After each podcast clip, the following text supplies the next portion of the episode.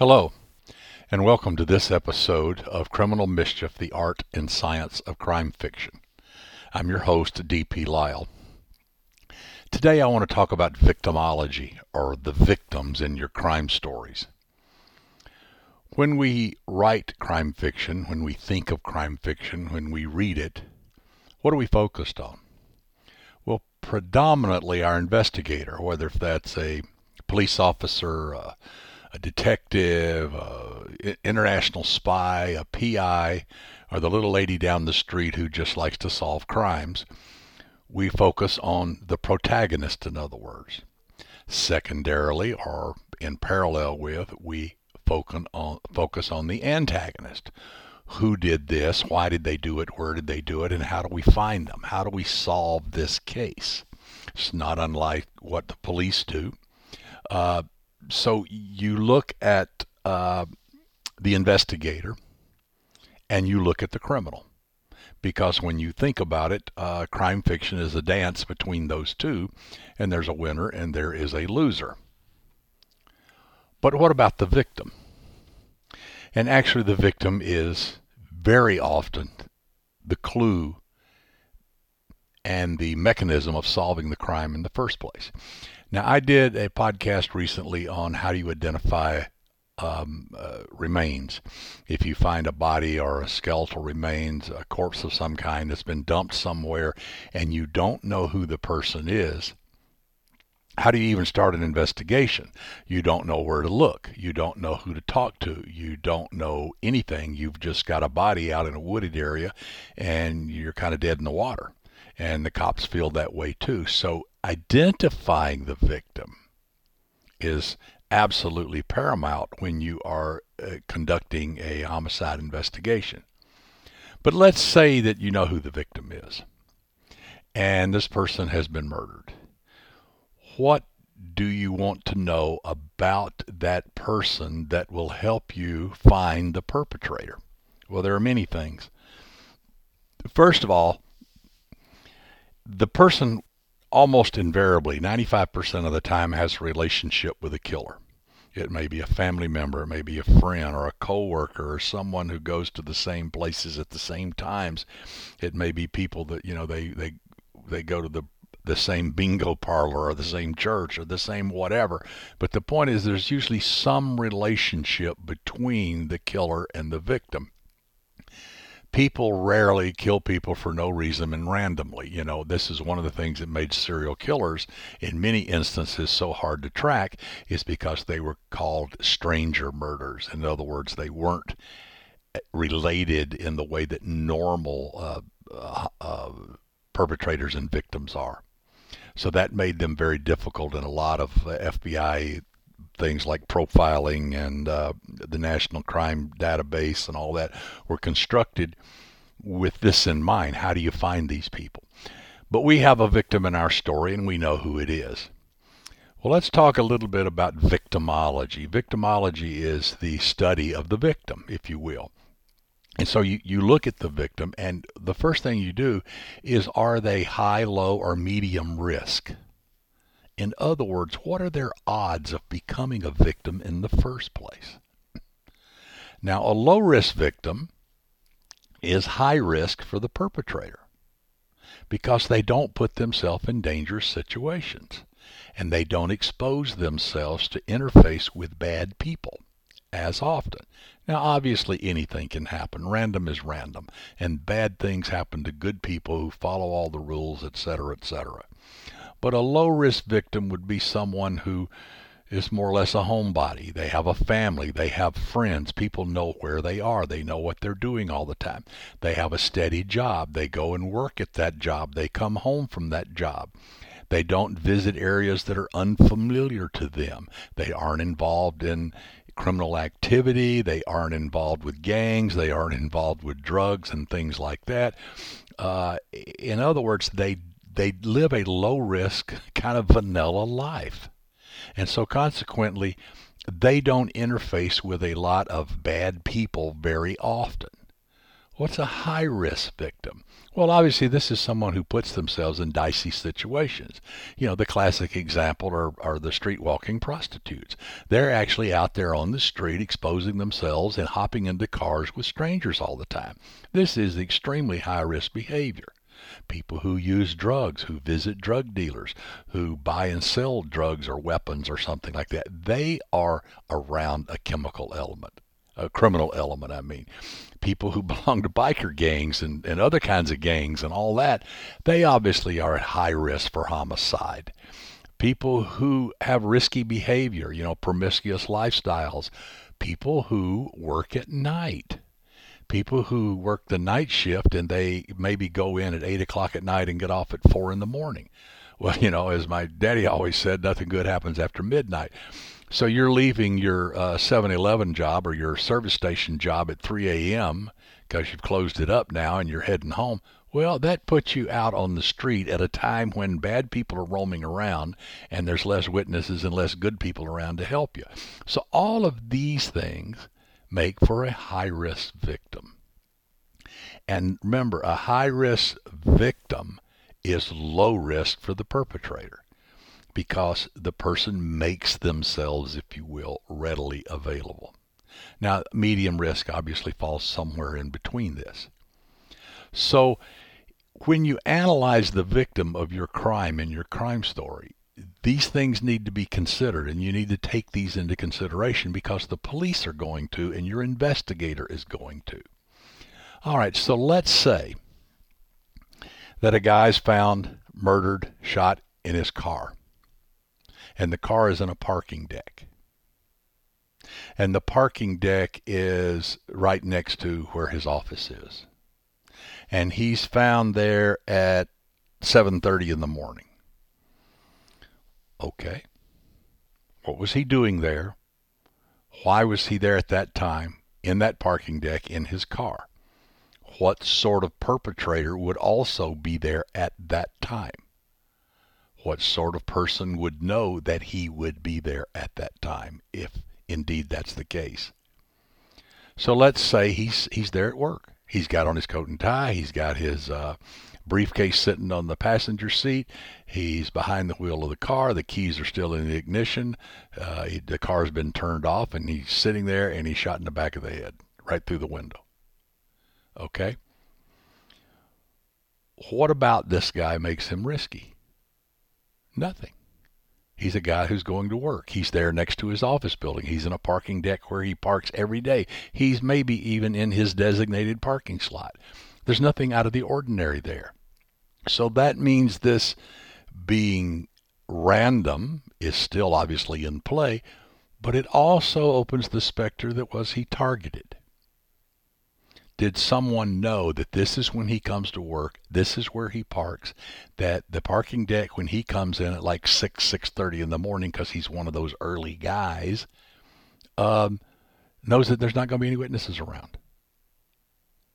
Well you can see that opens up a world of who are you going to look at now coworkers friends people who he had conflict, conflicts with but it would be people who knew him and people who knew his habits, most likely. Now, could this be random? Just a, you know, a drunk, a drug addict walking down the street and sees an opportunity because the guy's got a nice car and he shoots him in the head. But what if there's not a robbery? What if his wallet's still there and his briefcase is still there and he's wearing a Rolex watch and none of that stuff was taken? Well, now you're starting to see how you look at the victim and analyze the victim. Okay, let's take the same guy. Same circumstance. He's in a parking deck and he's um, shot in the back of the head and he's dead. His briefcase is right there. But it's not his neighborhood. It's not the parking deck next to his office. It's 20 miles away. It's in a seedier part of town. Maybe it's in a place where, you know, there's a lot of uh, prostitution and drugs and gang activity and things like this. That changes things. That changes things. This is probably not someone who planned this, who set him up, if you will, who um, went through all the mechanisms we talked about before to, to, to be there at that time and do away with him for some reason, you know, social, financial, love triangle, whatever, like, like in the first scenario. So what's he doing there? Why is he in that part of town? If it's in the morning, why is he there in the morning instead of going to work? If it's at night, what's he doing over there at night instead of at home? These questions have to be answered. Why did he this low risk victim make himself a high risk victim? Well, those are the questions that are going to have to be answered. And maybe he was visiting a prostitute there. Maybe he has a girlfriend there. Maybe he was doing a drug deal and he had a cocaine habit that nobody knew about. Uh, maybe he had borrowed money from a loan shark and, and didn't pay it back, and now he was going to make a down payment on it. But loan sharks aren't big on down payments. They they more or less uh, they they more or less want all their money and they want it now. Um, so all of these things can come into play. And so you've taken a low risk victim and you put him in a high risk situation. And by analyzing this victim, who he is, and why he's doing this, and why he's in this location, because remember, the crux of a crime is there's a perpetrator and a victim, and their paths cross at a location and at a time. Why? Why did their paths cross, and how did this happen? That's what you have to analyze when you're creating your story. Um, this this is part of police 101 this is what they do they they look at the victim, they find out who the victim is, they find out who the victim knows, they find out why the victim was in a certain location at a certain time. Well, you're going to have to do that too when you write your story. I mean, there's no other way around it because that's part of police investigation. Okay, so let's go back to the guy sitting in his car. And uh, he's in the parking deck next to his office and he's got a gunshot wound to the head. Okay? What if the gun's found lying in his lap or on the floorboard at his feet? What if this looks like a suicide? Hmm. Is that possible? Now, the police are going to go through all of their mechanisms to determine if suicide is even possible. They'll take the uh, entry wound, exit wound, those kinds of things, look at the logistics involved there, what's the angle, what's the distance of the muzzle, and all this thing to say it's even possible that this guy did it. Well, if he's sitting in his car and somebody walks up and, and literally just puts the gun to his side of his head and pulls the trigger and then drops the gun in the floorboard right there below him, uh, then it's possible this could have been a suicide because the angle and the distance of the muzzle to the entry wound would be compatible. And so you couldn't say it wasn't a suicide. So, what are the steps you go through to determine that? Well, besides all the physical things I talked about, one of the other things you do is, again, you look at the victim, maybe with a psychological autopsy. Now, this means basically just digging into who they are, what they do, how they act, how they react. It's basically uh, looking at them from a forensic point of view as to their psychological makeup. What if this guy has just started a new business adventure that he's all excited about, and that's one of the reasons he comes in early so he can work harder, get this thing off the ground because it really has potential to be the thing that he's been working for for the last, you know, decade or so. And so he's really stoked about this, and maybe it's getting close to time for for this thing to come to fruition. So he's all excited everybody who knows him says, man, that's all he can talk about. He's just really hyped up about this. And his wife says, man, he's, you know, he's been working hard. He's been focused on all this. And this is really, you know, really cool. And in fact, he's going to sign all the papers in a couple of days. And while that goes on, we're going to take a trip to Hawaii. We can't wait. This is going to change our lives. Well, this is not the kind of guy that's going to commit suicide. But what if his business isn't doing well? What if it's failing? What if things are not going well? And the reason he's coming in early is because he's got to work so hard to keep his head above water. And maybe, you know, he's got a wife and kids and responsibilities, and maybe he's just fed up.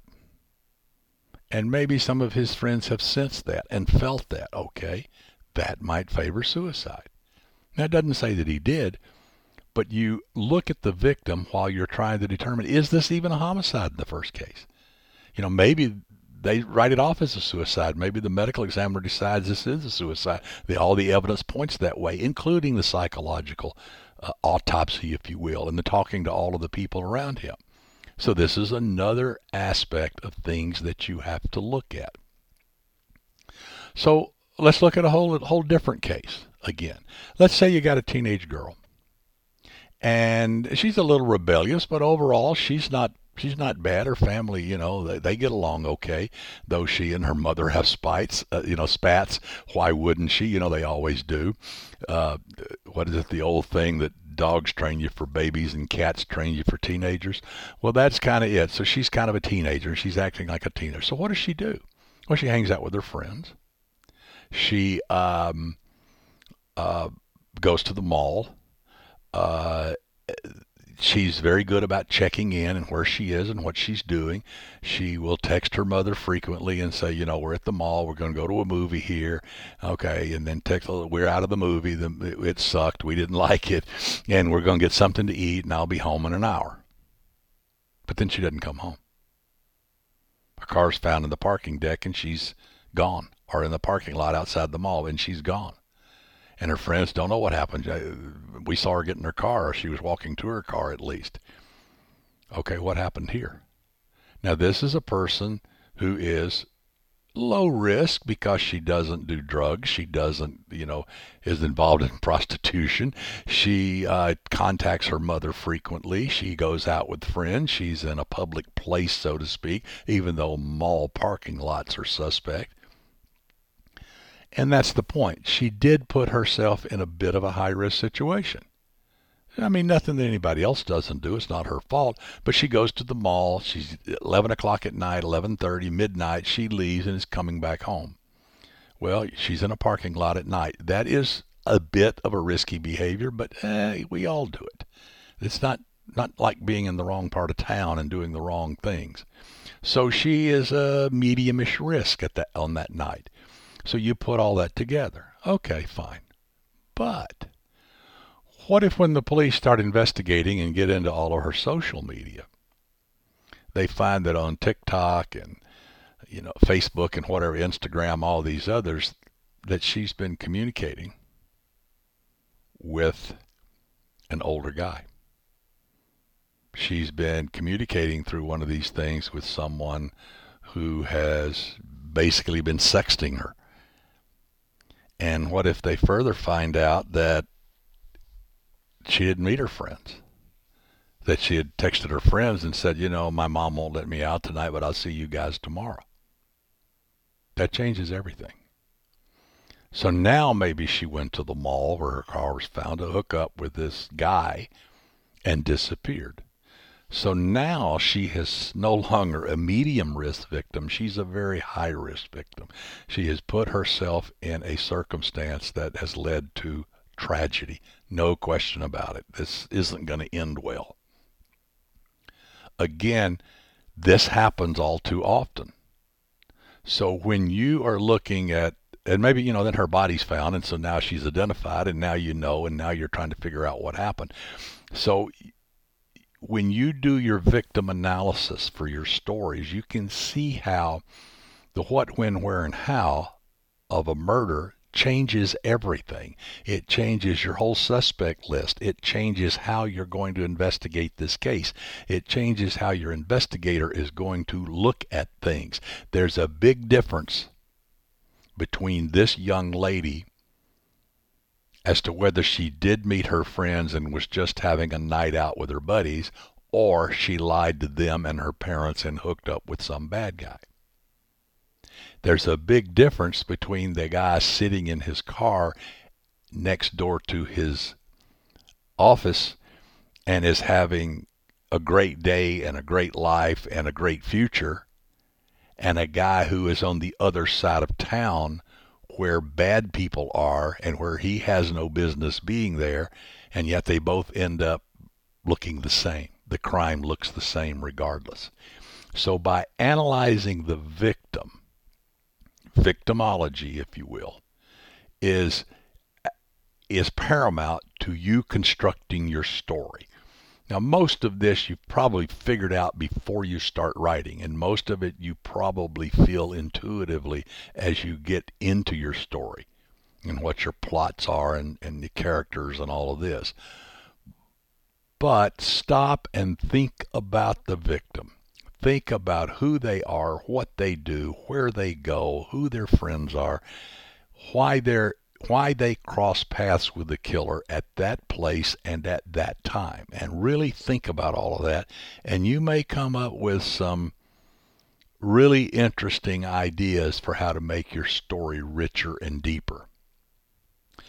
So that's the end of this. Um, again it's about victimology.